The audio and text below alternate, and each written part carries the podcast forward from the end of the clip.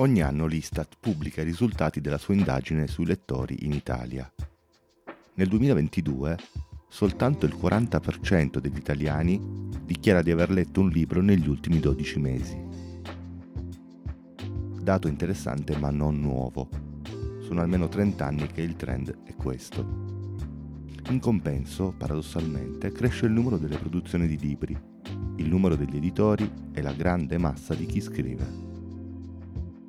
Nel questionario di indagine spedito agli editori viene chiesto, tra le altre cose, di rispondere a possibili motivazioni per comprendere un così scarso risultato. Le domande hanno molte opzioni di risposta.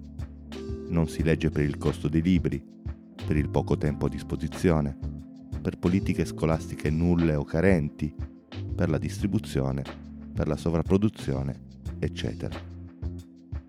Sicuramente questi e altri fattori incidono negativamente sulla pratica della lettura, ma dubito che siano esaustivi per comprendere il fenomeno e poter soprattutto sperare di risolvere la situazione.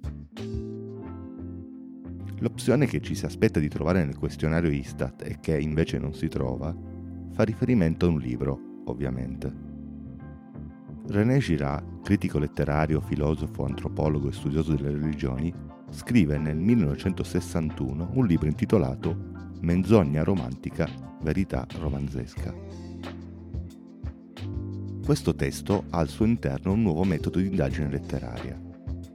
Invece di cercare l'originalità delle opere, Girard cerca ciò che esse possono avere in comune e si accorge che i personaggi creati dai romanzieri si muovono in una dinamica di rapporti che si ritrova nei vari autori.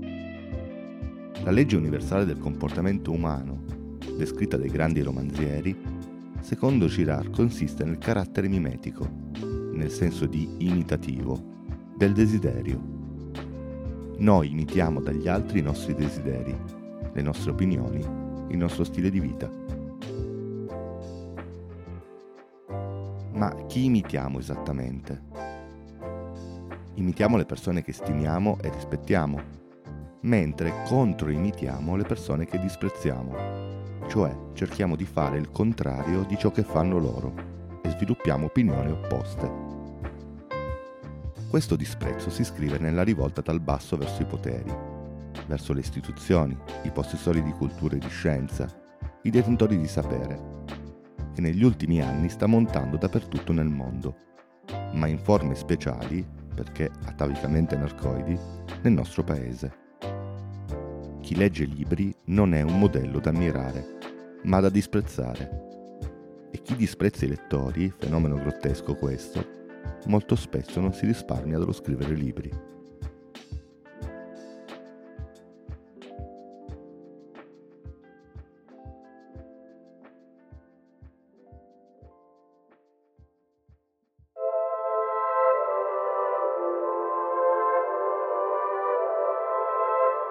Quindi il nostro comportamento è sempre un'imitazione, perché è sempre in funzione dell'altro, nel bene come nel male. I tipici modelli che si presentano nella vita di un uomo sono per esempio i genitori, il miglior amico, il leader del gruppo, la persona amata, un politico, un cantante, una guida spirituale o anche la massa in generale. Questo è un punto fondamentale riporta violentemente il discorso sulla lettura ad un approccio identitario. Quanti di noi hanno per modello un lettore? Per la nostra società, per la nostra cultura, il lettore è un modello, un modello appetibile, vincente, capace cioè di trascinare il desiderio mimetico degli altri. Perché imitiamo gli altri? Il nostro desiderio è sempre suscitato dallo spettacolo del desiderio di un altro per il medesimo oggetto. La visione della felicità dell'altro suscita in noi, che ce ne rendiamo conto oppure no, il desiderio di fare come lui per ottenere la stessa felicità. O, ancora più intensamente, suscita in noi il desiderio di essere come lui. Nessun modello sociale e culturale di chi legge è felice chi legge non è mai alla moda, vincente, popolare, nel mezzo della scena. Come potrebbe d'altronde? Leggere è fisicamente appartarsi, farsi da parte. restare indietro sullo sfondo, godere di un piacere e soddisfare un bisogno egotistico che non reclama attributi e omaggi.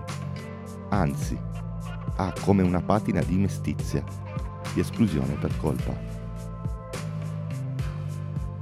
Il lettore è un topo di biblioteca, uno snob, una sociale, uno che si rovina gli occhi e la salute, povero Giacomo.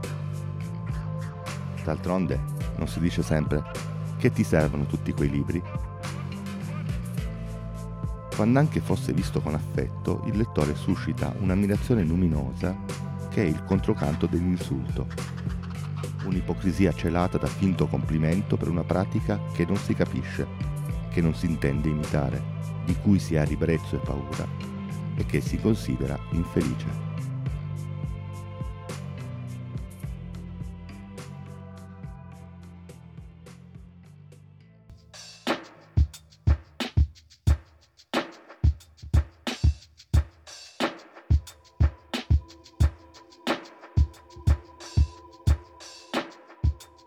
I problemi nascono quando si eleva la lettura a pratica esistenziale fondamentale e bisogno totale, come bere, dormire, fare l'amore. Se dico che la lettura dei libri mi ha cambiato e mi cambia la vita, è come se svelassi una mancanza decisiva negli altri. E questo è inaccettabile. Il modello lettore, che esiste e viene da lontano nel tempo, non è più socialmente e culturalmente degno di imitazione non in Italia almeno.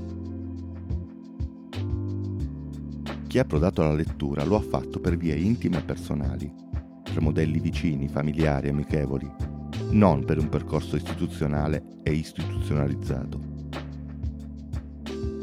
I desideri delle persone che stimiamo, infatti, ci contagiano. Pertanto l'oggetto del desiderio assume un valore del tutto relativo e funzionale solo per il raggiungimento della stessa condizione dell'altro, ma nessuno vuole essere nella condizione dell'infelicità.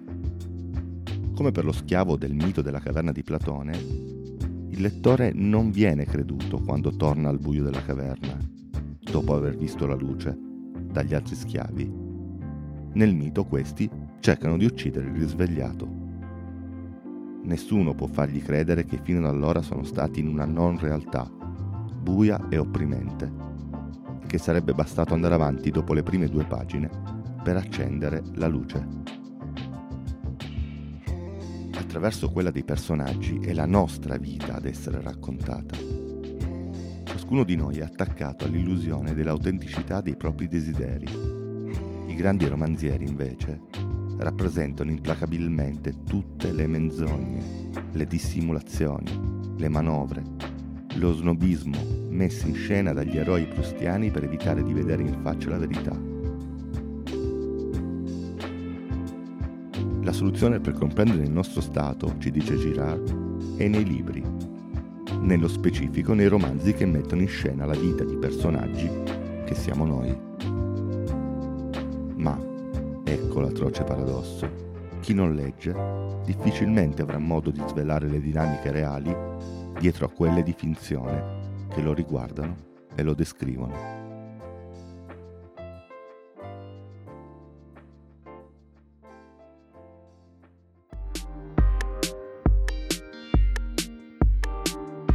Podcast Don't Tell è un progetto di Vito Ferro a cura di Trama.